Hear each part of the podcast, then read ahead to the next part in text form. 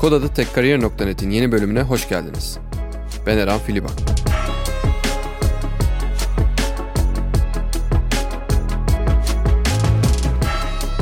Bugünkü konuğumuz Getir'de Head of Product olarak çalışan Bahadır Ersin. Bahadır, Getir'den önce İstegelsin, Farmazon, Obilet, Hürriyet gibi farklı firmalarda ürün yöneticiliği yaptı ve milyonlarca kişinin kullandığı ürünlerin gelişiminden sorumluydu. Bahadır'la birlikte ürün yöneticisi ne yapar? Yazılımcılar ile ürün yöneticileri nasıl en verimli şekilde çalışır? İdeal ürün geliştirme süreci nasıl olmalı gibi konulara girdik. Keyifli dinlemeler.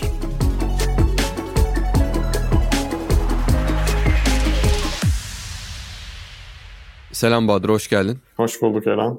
Şimdi bugün seninle aslında ikimizin de bayağı iyi bildiği ürün yönetimini, ürün yöneticiliği rolünü konuşacağız. Kodadatekkariyer.net dinleyicileri daha çok yazılımcılardan, yazılımcı olmak isteyen, kod öğrenen, kod öğrenme yolculuğunun bir kısmında olan kişilerden oluşuyor. Biraz da aslında farklı bir açı vermek istiyoruz aslında bugün onlara. Çünkü hani yazılım dünyasına girildiği zaman sadece tek başına yazılım yazan veya işte bir kod üreten bir kişi olmuyor. Bu bir takımın bir parçası oluyor bu kişiler. Biz de o takımda olan bir rolü temsil ediyoruz aslında ürün yöneticileri. Deyip aslında hani sana şeyi sorayım yani en temelinden. En temelinden ama belki de en zor sorulardan bir tanesi. ürün yöneticisi nedir, ne yapar? Ürün yöneticisi yani benim bu tamamen kendi ortaya attığım bir tanım olabilir belki. Bana göre iki bacaktan oluşuyor. Bunun birincisi ilk etapta o ürüne ait sorunlar veya geliştirebilir noktaları tespit eden bunları da hem aslında kendi elde ettiği donelerle yani dataya bakarak, kullanıcılarla konuşarak veya şirket içerisindeki diğer paydaşlarla beraber konuşarak ortaya çıkartıp bunları önceliklendiren ve daha sonra ikinci bacakta da aslında bunları geliştirecek ekiplere götürüp, geliştirecek ekipler derken bunlar tabii ki tasarım ekibi olabilir, şirketin ihtiyacına göre içeride bir deneyim ekibi varsa deneyim ekibi olabilir. Sonrasında da olgunlaşmış işi aslında yazılım ekibine götürüp yazılım ekibinden bu tespit ettiği doğru soruna doğru çözümü üretmelerine yardımcı olmayı sağlayan kişi gibi özetleyebilirim aslında. Ve uçtan ucu bir akış vererek. Peki bu şey mi demek oluyor? Yani ürün yöneticisi yazılımcıya ne yapması gerektiğini mi söylüyor? Aslında tam öyle değil. Ürün yöneticisi kullanıcı gözünden veya şirketin aslında hedeflediği amaçları güden işin tanımını ortaya koyuyor. Yani bu ne demek oluyor? İşte bir ekrana bir özellik eklenecekse o özelliğin business ihtiyacı açısından veya kullanıcı ihtiyacı açısından tanımını ortaya koyuyor. Ama daha sonra temelde yazılım ekipleriyle özellikle yapması gereken şey bir arada olup onlarla beraber onların fikirlerini alıp onların fikirlerinden beslenerek işin daha da detayını ortaya koymak diyebiliriz. Anladım. Yani senin dediğinden şunu anlıyorum. Yazılımcı tarafında da aslında bir yaratıcı bir şey bekleniyor. Yani yaratıcıdan kastım çözümün ne olacağı konusunda aslında yazılımcıların da bir önerisi olması gerekiyor. Bence öyle. Bence özellikle yazılım tarafında yani işin teknik bacağını oluşturan veya işin aslında son kullanıcıyla buluşmasını belki sağlayan kişiler yazılım tarafındakiler olduğu için onların da mutlaka işin gereksinimleri oluşurken, işin tanımı oluşurken bu çalışmaya dahil olup kendi açılarından bazı yorumlarda bulunmaları, neyin daha sağlıklı olacağını en baştan söylemeleri çok değerli. Aynı ekip üyeleri mi sence bu iki rol? Bence öyle. Yani bakıldığında aslında bir işi hayata geçiren küçük ekip parçacığı bana göre bunun içinde kimler var? Design ekibinden birileri vardır, deneyim ekibinden birileri vardır, product manager'lar vardır ve yazılım ekibi vardır. Tabii ekstra varsa bir de QA dediğimiz veya test dediğimiz ekipteki arkadaşlar da vardır. Şeyi biraz detaylandırabilir misin? Yani PM'in ürün yöneticisinin rolü nerede bitiyor? Yazılımcının rolü nerede başlıyor gibi? Bu aslında biraz böyle şirketten şirkete değişebilen bir cevabı olabilir. Çünkü bazı şirketlere bakıldığında teknik ürün yöneticisi diye de bir kavram var. Aslında o şirketin ürün yönetimi kavramının nasıl oturttuğuna bağlı olarak değişiyor. Ama özünde bakıldığında ürün yöneticisi biraz daha iş tanımında yani işin ne yapacağını, neden yapıldığını, ne amaçlandığını, bunun sonucunda ne elde edildiğini veya ne elde edilmeyi hedeflediklerini tanımlayan kişi olup yazılım tarafındakiler biraz daha bunun teknik olarak nasıl yapılacağını, teknik olarak gereksinimlerin ne olacağını, atıyorum hangi servisten besleneceğini, belki hangi komponentlerin kullanılacağını veya en daha temelde hangi yazılım dilini ve yazılım metodolojisini kullanarak ilerleyeceğini belirleyen kısım oluyor. Anladım. Daha hani biraz daha teknik tercihler yazılım tarafında evet, diyorsun. Evet ama hani bazı şirketlerde tabii şeyler de oluyor. Teknik ürün yöneticisi diye de kavramlar oluyor veya product owner dediğimiz arkadaşlar yani title'ı öyle belirlenmiş arkadaşlar biraz daha teknik işlere girebiliyor ama oradaki teknik işlerdeki belki de gelinecek nokta servislerden hangi datanın belki de hangi kullanıcı verisiyle örtüşeceğini veya ön yüzde hangi alanlarla örtüşeceğini belirlemek olabilir. Yani arka plandaki aslında bir servis mimarisini ortaya koymak o servise ait kodun nasıl yazılacağını belirlemek veya ön yüze ait kodun nasıl yazılacağını belirlemek, o koda ait herhangi bir algoritmayı veya data yapısını belirlemek bunlar tamamen teknik ekipteki arkadaşların aslında üstlenmesi gereken roller. Peki ürün yöneticisi hani şimdi teknik geçmişli olanlardan da bahsettin hani teknik ürün yöneticisi olarak ama ürün yöneticisinden hani böyle teknik kararlara dahil olmasını bekliyor muyuz? Bence beklemiyoruz. Yani oradaki tekniği tabii ikiye ayırmak lazım. Teknik deyince biraz çerçevesi geniş oluyor. Teknik ürün yöneticisi dediğimiz kavram biraz daha aslında servisleri inceleyip o servislerin bize hangi verileri sağlayabildiğini okuyabilen belki de demek lazım okuyup anlayıp onlar üzerinden o servislerden biz o zaman kullanıcıya hangi verileri gösterebiliriz'e bakıp belki de deneyim ve tasarım ekiplerini ona göre yönlendirebilmeyi sağlamak oradaki temel amaç olabilir. Ama yazılım tarafında teknik dediğimiz zaman işin boyutu çok daha derinleşiyor ve çok daha farklılaşıyor. Orada dediğim gibi yani sistem mimarisinden o sistemin nasıl çalışacağını, nasıl işleyeceğini de bir sürü detaya kadar inmesi gerekiyor yazılımdaki arkadaşlar.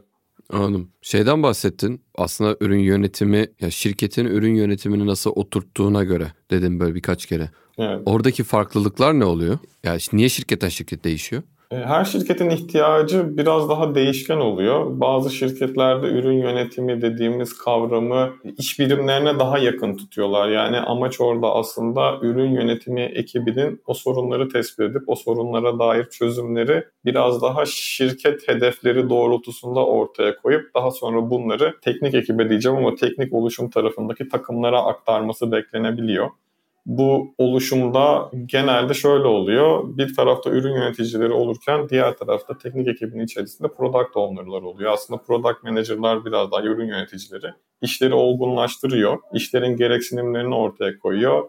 Belki tasarımları çalışıp oradaki deneyimin nasıl olması gerektiğini belirleyip işi product owner'a aktarıyor. Product owner da teknik ekiple beraber aslında onu planlayıp bu işin ne zaman hangi bölümlerle yapılacağını ve hangi sprintlerde belki çıkacağını belirleyen o işi yazılım ekibiyle beraber takip edip yazılım ekibinin, teknik ekibinin sorularını cevaplayan kişi olabiliyor. Böyle bir ikili ayrım olabiliyor. Bazı ekipler ya da bazı şirketlerde product manager tarafı olmayabiliyor. Product owner tek başına aslında kısmen product manager'ın yani ürün yöneticisinin görevini üstlenmeye çalışabiliyor. Oralarda biraz daha belki diğer paydaşlardan, üst yönetimden veya farklı mecralardan daha olgunlaşmış talepler geldiği için temel ihtiyaç biraz daha bu işlerin doğru öncelikle doğru şekilde çıkmasını sağlamak olduğundan ürün yöneticisi tanımı ortadan kalkabiliyor. Veya tam tersi daha küçük startuplarda ayrı bir product owner yapısı veya sprint yapmayan, agile çalışmayan ekiplerde product owner ihtiyacı en başta olmayabiliyor. O rolü belki de teknik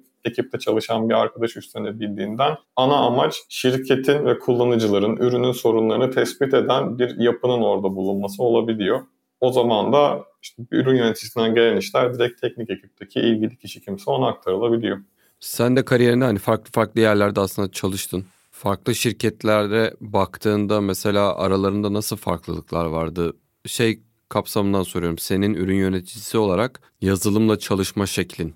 Şirketten şirkete değişiyor dediğim gibi. Şimdi çok isim vermeden ilerlemek istiyorum. Bazılarında biraz daha mesela yazılım ekipleri veya diğer ekipler dış kaynak olabiliyor. Dış kaynak olunduğu zaman aslında oradaki ilerleyiş biraz daha farklı oluyor şirketin içerisinde örneğin teknik ekip şirketin içerisinde değil tamamen dış kaynakta ilerleyen bir süreçte diyelim. O zaman bakıldığında ürün yönetim ekibi biraz daha o bahsettiğim iş birimine yakın halde bazı isterleri ortaya çıkartan, kullanıcı sorunlarını tespit eden, şirket içindeki diğer departmanların ihtiyaçlarını ortaya koyan ve bunları dokümante edip belki de teknik ekibin bunu planlamasına hazır hale getiren bir kurguda oluyor. Daha sonra bunlar o teknik ekibin dış kaynağın müsaitliğine göre aslında paralelde planlanıyor.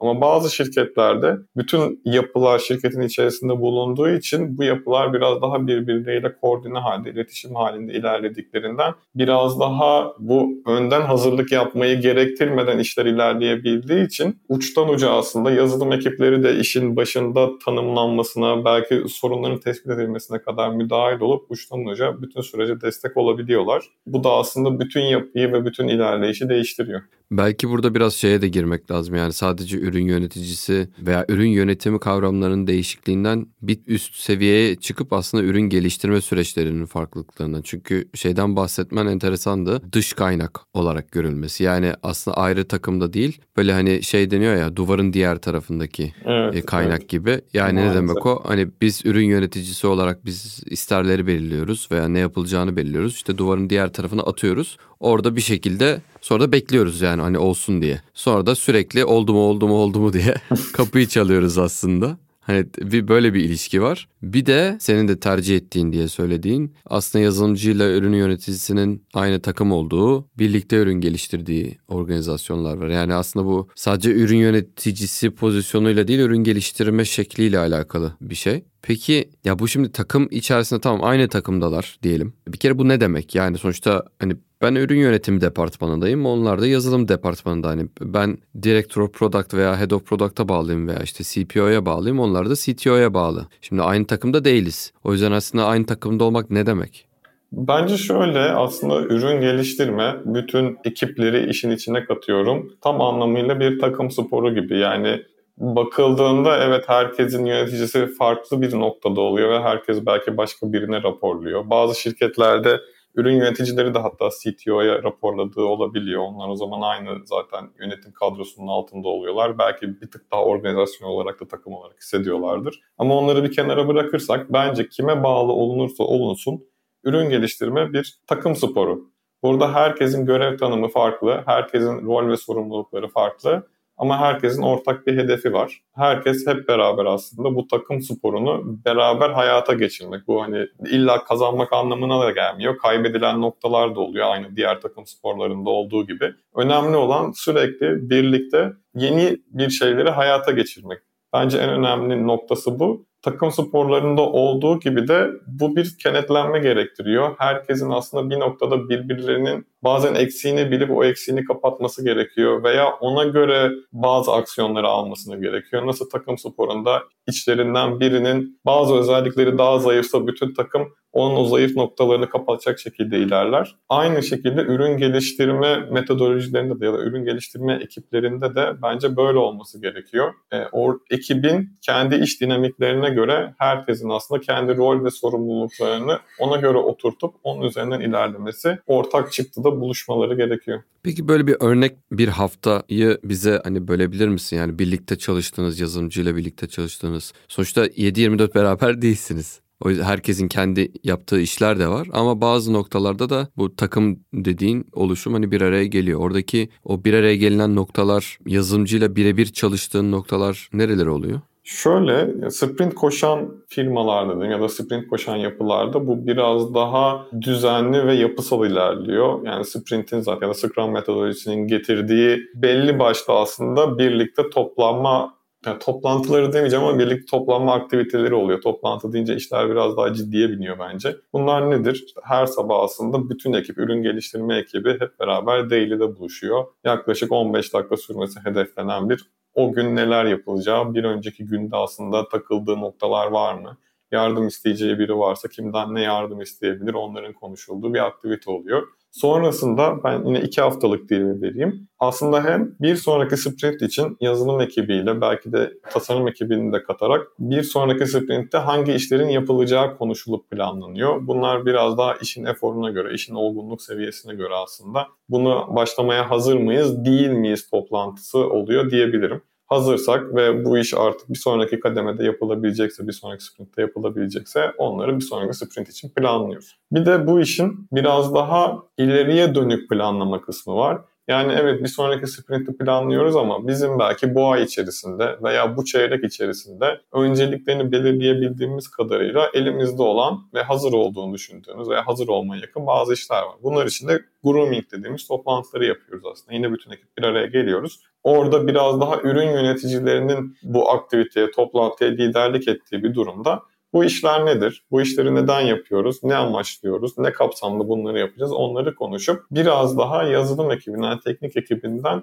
ürün yönetimi ekibini de besleyecek o işin yeterli olgunlukta olup olmadığını onların aslında onaylayacağı bir toplantı yapıyoruz ve o çıktığı hedefliyoruz diyebilirim. Eğer o işler yeterli olgunluktaysa da daha sonra bunları belki ne diyeyim bir sprint içerisinde yapılabilecek küçüklüğe getirmek için. Mesela o işe dediler ki 3 aylık bir eforu var. Yani genelde ay konuşulmuyor, story point konuşuluyor ama biraz daha anlatabilmek için aynen 3 aylık bir eforu var. Bizim sprintlerimiz 2 haftaysa o işi aslında 6'ya bölmeye çalışıyoruz ki 2 haftalık sprintimiz içerisinde o küçük parçacığı alıp yapabilelim ve o küçük parçacığı 2 haftalık sprintte planlayabilelim. Genel hatlarıyla aslında bakıldığında böyle. Tabii bunun dışında ben özellikle kendi ekiplerimden hep teknik ekipteki arkadaşları tasarım veya deneyim tasarımı süreçlerine de olabildiğince dahil etmelerini istiyorum. Çünkü iş grooming'e geldiğinde bir noktada kısmen de olsa bir tasarım çalışılmış oluyor ve orada gelebilecek bir yorum tasarım çalışmasını belki en baştan başlatabilecek seviyede olabiliyor. O yüzden aktif olarak daha tasarım çalışması belki taslak aşamasındayken teknik ekipteki, yazılım ekibindeki arkadaşların yorumlarını almak o işin revize edilmemesi için ve hep beraber belki de o işi sahiplenebilmek için çok kıymetli oluyor. Şeyden aslında ayırmaya çalışıyoruz. Bu code monkey denen bir tabiri var ya. Yani işte şu şunu şunu şunu yapacak özellik şuraya basınca şöyle olacak koşulları bunlar olacak gibi hani bayağı böyle detaylı bir liste verip sadece bu listeyi aslında kodla denilen bir dünyadan aslında bahsettiğin dünya biraz daha farklı bir yerde. Çok daha hani ürün geliştirme sürecine dahil eden bir kültürden bahsediyorsun. Hı hı. Bu, bu arada sadece yazılımcılar için değil büyük bir ihtimal tasarımcılar için de geçerlidir. Yani hani çözümün PM tarafından, ürün yöneticisi tarafından belirlendiği değil aslında takımcana belirlendiği bir şey oluyor. Peki senin deneyimlerinden aslında soracağım bu soruyu. Şu ana kadarki kariyerinde böyle ya şu kişiyle çok iyi çalışıyorduk. Hani şu kişi de yazılımcı olduğunu düşünürsek. Dediğim böyle geri dönüp baktığında neydi orada o ilişkiyi gerçekten değerli kılan? Aslında temelde anlattığım şeyi kendim de her şirkette uygulamaya çalıştım. Hani aktif olarak ürün yönetimi lideri değilken ya da işte product management'a liderlik etmezken de ben yine de yazılım ekipleriyle beraber yan yana oturup onlarla gerçekten iletişim halinde kalıp o işin olgunlaşma seviyesinde de onlara sürekli soru sormayı tercih ederdim bu aslında bakıldığında ikili ilişkiyi çok kuvvetlendiren bir yöntem olduğunu düşünüyorum. Genel olarak aslında özellikle ürün yöneticisinin zaten iletişim kabiliyetinin yüksek olması gerekiyor. Çünkü bakıldığında teknik ekiplerle de konuşuyor, iş birimleriyle de konuşuyor, kullanıcıyla da konuşuyor ve onların söylediklerinden ziyade anlatmak istediklerini belki de alt anlamları anlaması gereken durumlar olabiliyor. O yüzden iletişimi kuvvetli olması gerekiyor. Ama bu tabii ki hani herkesin böyle psikoloji bilir seviyede ilerlemesi anlamına gelmiyor. Gerçekten biriyle sıcak, yakın bir ilişki kurduğun zaman, onunla açık ve dürüst olduğun zaman herkes zaten işle ilgili daha motive oluyor. Herkes birbirine yardımcı olmaya çalışıyor. Önemli olan bence bu iletişimi sağlamak, bu iletişimi kurmak. Bundan sonrası biraz daha kendiliğinden yürüyor. Bunun aksi olduğu durumlarda da bulundum biraz daha ürün ekibiyle yazılım ekibinin kopuk olduğu, herkesin kendini kendi içinde bir takım olarak gördüğü ve ya işte onlar da diğer takım gibi baktığı durumlar da oluyor. Öyle olduğu zaman işler hem birincisi güzel ilerlemiyor yani efektif ilerlemiyor hem de yapılan işten kimse keyif almıyor. Çünkü karşılıklı bir sanki rekabet hissi varmış gibi, sanki ürün yönetimi ekibi işte yazılım ekibini olmayacak işlere zorluyormuş gibi bir hava da oluşabiliyor. Veya onlara zaten senin dediğin gibi bütün işin tanımını getiriyor. Onlar sadece o işi kodlamakla yükümlüymüş gibi bir hava oluşabiliyor. Onun kesinlikle olmamasını sağlamak lazım. Ben de bunu sağladığım şirketlerde veya organizasyonlarda çalışmaktan bütün yazılım ekipleriyle çok büyük keyif aldım diyebilirim. Şu an ya dinleyen yazılımcılara nasıl bir öğütün olurdu onu merak ediyorum. Birlikte çalıştığın PM'den ne beklemelisin? Ya yani biraz zaten bahsettin hani özelliklerden ama hem belki de senin ekibindeki PM'lere mentorluk verirken altını çizdiğin noktalar olabilir ama biraz da aslında yazılımcı açısından sence nedir bu diye merak ettim. Bence teknik detayları öğrenme iştahı bütün yazılımcılarda var. Daha fazla teknik bilgi, daha fazla işte yeni programlama dilleri belki işte yeni algoritmalar, yeni altyapılar denemek gibi. Ama bunun dışında soft skill dediğimiz noktalarda veya o işin oluşmaya başladığı noktalara da biraz daha dahil olma iştahı geliştirebilirler kendilerinde. Yani bu nedir? İş onlara gelmeden önce neler oluyor?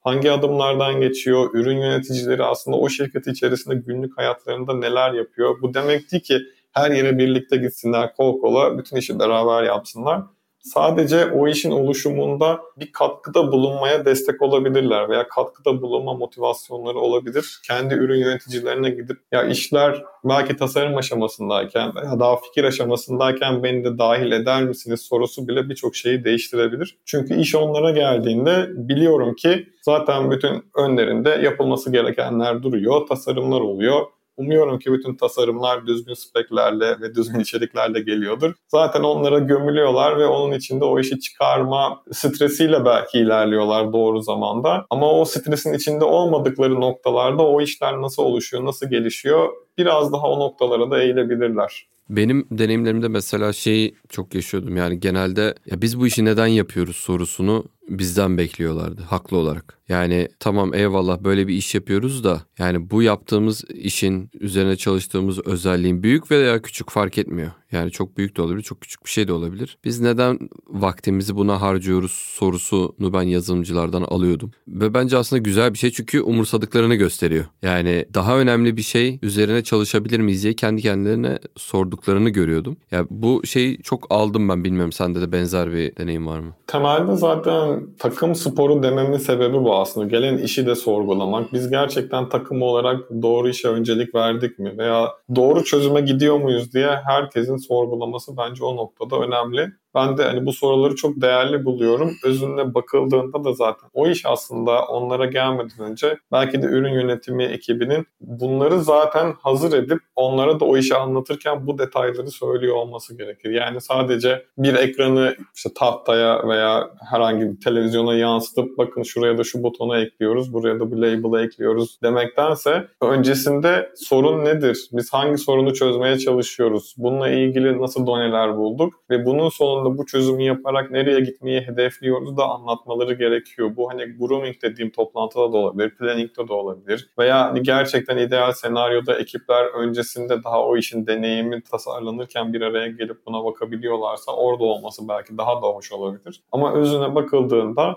bu yani işler yazılım ekibine, teknik ekibine aktarılırken mutlaka o işin neden yapıldığının da anlatılması gerekiyor ve ne hedeflendiğini. Hani bu iş hayata çıktıktan sonra, kullanıcıyla buluştuktan sonra ne olacak? O hikayenin uçtan uca aslında anlatılması gerekiyor ki herkes aynı şekilde o işe sahiplenebilsin, o işin arkasından gidebilsin.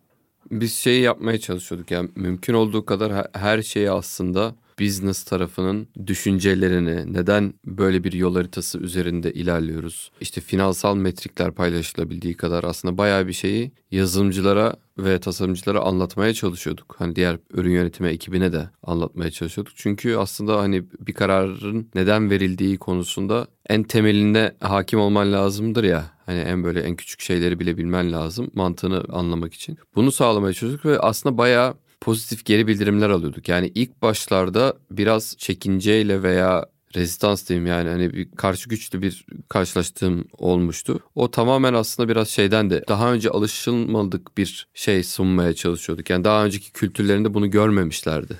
Yani bize niye bunları anlatıyorsunuz? Hani ben sadece işimi yaparım bana verirsin ben hani geliştiririm ürünü gibi bir yerden gelen kişilerde onu kırmak gerekebiliyordu. Bence hani o yine şeye geri dönüyoruz burada. Hani ürün geliştirme süreçlerinin farklılıkları ve farklı firmalarda farklı şekillerde yapmaları konusuna. Bu da bence o konulardan bir tanesi gibi geliyor bana. Yani biraz daha işin business tarafına mümkün olduğu kadar sokmak yazılım ve işte tasarım ekibine. Yani müşteriden ve işten uzak olan ekipleri yakınlaştırmak. Yani tabii ki hani finansal derken belki de atıyorum bütün işte finansal sheet'i açıp teknik rakamların üzerinden geçmek herkes için çok etkileyici olmayabilir veya bazıları sıkıcı bulabilir. Ama o iş özelinde yani akışta belki bir yeri değiştiriyoruz. O akıştaki yerle ilgili ne tespit ettik? Atıyorum kullanıcıların belki %80'i o aşamada ürünü kullanmayı bırakıyorlar. Böyle büyük bir tespitimiz var ve bunu düzeltmeye yönelik bazı aksiyonlar alıyoruz. Hani bunu bir de söylemek, bunu şu yüzden yapıyoruz. Bak kullanıcılarımızın %80'i burada çıkıyorlar. Demek ki bir yerlerde bir hata yaptık. Biz de şimdi bu hatayı düzeltmeye yönelik bu bu, bu aksiyonları alıyoruz demek bile şu kadarcık bir alt metin vermek bile aslında hikayeye bir giriş yapıyor. Buna bir sebep veriyor. Sonucunda nereye gitmek istediğimize dair ufak da olsa bir nüans veriyor. O yüzden de sadece evet oraya o butonu koyuyoruz demektense iki cümle, üç cümle bile olsa biraz daha detaya girebilmek herkes için daha keyifli de olur. Bir noktada işi daha keyifli yapmasını da sağlar bence. Ya bu arada şey de söyleyelim yani yazılımcılar sonuçta hani yazılım mühendisi mezunu ol, olsun olmasın fark etmiyor. Analitik düşünmek durumunda olan insanlar yani kod öğrenen belli bir seviyeye gelen kişiler zaten o düşünceyi bence kavruyor veya problem çözme yetisi olan insanlar. Çünkü kod yazarken zaten sürekli bir problem çözmeleri gerekiyor. O yüzden aslında yani benim için en azından öyleydi. Yani her zaman bu problemin çözülme aşamasında da dahil etmeye çalışıyorum. Çünkü aslında bayağı değerli bir güç var orada. Yani problem çözme kafası olan insanlar var orada. Kadınlar erkekler var orada. O yüzden hani orayı da aslında dahil etmek benim işime geliyordu. Çünkü benim işimi kolaylaştırıyordu. Tabii tabii. Ya bazı noktalarda şey de olabilir. Yazılacak kodun aslında arka plandaki lojiğine bile etki edebilir o işin nedenini anlatmak. Hani belki işin nedeni ortada olmadan düz bir işte fonksiyon yazıp o fonksiyon üzerinden ilerleyecekken işin detayını anlattığımızda başka bir yerde koda müdahale edip belki oradaki lojiyi değiştirip onun üzerinden başka bir yapı kurması da gerekebilir. O yüzden aslında detayı anlatmak burada çıkacak işin kalitesini de etkileyecek bir unsur olabilir. Şeyin dengesini nasıl sağlıyorsun? Şey düşünüyordum. Bunu yapabilmek için hani işte Scrum'da diyoruz, Agile'da diyoruz. Hani onların yapılaşmış toplantılarından da bahsettin. Onun dışında işte iletişim çok önemli diyoruz. O yüzden yani asenkron iletişim olabilir, toplantı olabilir. işte Slack'ten veya başka bir mesajlaşma uygulamasından konuşmak olabilir. Bayağı bir iletişim e, içeren de bir ilişki aslında bu yazılımcı ve ürün yöneticisi arasında. Diğer taraftan hani şey riski de var yazılımcılar için. Sürekli toplantıda boğulma veya hani iletişimde boğulma veya dikkatinin dağıtılması konusu. Yani çünkü orada bir problem çözmeye çalışırken biz böyle bir ya pardon bir şey soracaktım falan diye böyle araya girdiğimizde onların dikkatini dağıtabiliyoruz. Veya işte çok toplantı olduğunda doğru düzgün çalışamayabiliyorlar. Üzerine yani böyle bir sakin kafa bir düşünemiyorlar. O işi nasıl dengelemek gerekiyor yani bir ürün yöneticisi olarak soruyorum. Bir yazılım lideri olarak değil de yani ürün yöneticisi olarak o farkındalığımız olmalı ve hani onu nasıl çözmeliyiz? O farkındalık mutlaka olmalı. Şimdi burada iki tane aspekt var aslında. Bir tanesi bütün ekibin biraz toplantılarda vakit kaybetmesiyle sonra belli başlı noktalarda aslında ekipteki birkaç kişinin sorular içerisinde belki günlük konsantrasyonunun bozulması gibi. Günlük konsantrasyon noktasında genelde hani benim bugüne kadar gözlemlediğim zaten teknik ekip içerisinde bu soruları cevaplamaktan mutluluk duyan bazı arkadaşlar da olabiliyor.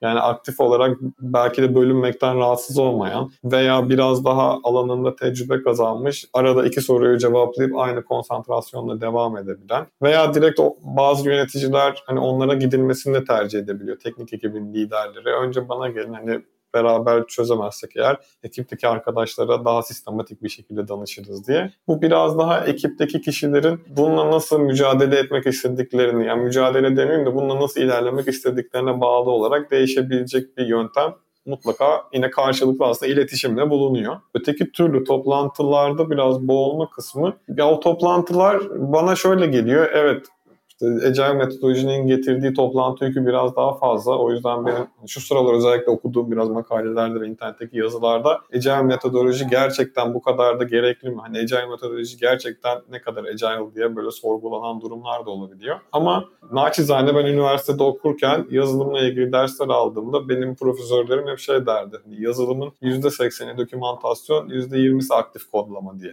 Daha sonra ben de kendi kariyerime de yazılımda başladım. Gerçekten de bunun böyle olduğunu gördüm. Evet aktif kodlama bir noktada keyifli. Aktif kodlama gerçekten bir noktada hani daha da gelişmek istediği kısımlar olabiliyor teknik ekipteki arkadaşların ama dokümantasyon diyeyim tabii o zamanlar dokümantasyonu çünkü ağırlıklı waterfall ilerleniyordu. Ama şimdiki bu toplantılar o işin netleşmesini ve o işe başlandığında aslında gerçekten bütün isterlerin ne yapılması gerektiğinin beraber netleştirilmesi olarak düşünmek lazım. Yani kimse bir sprintte bir işi planlayıp iki hafta onun üzerine uğraşıp bitirdiğini düşündüğünde ya bu işte olmamış bunu böyle istememiştik gibi bir cümle duymak istemez.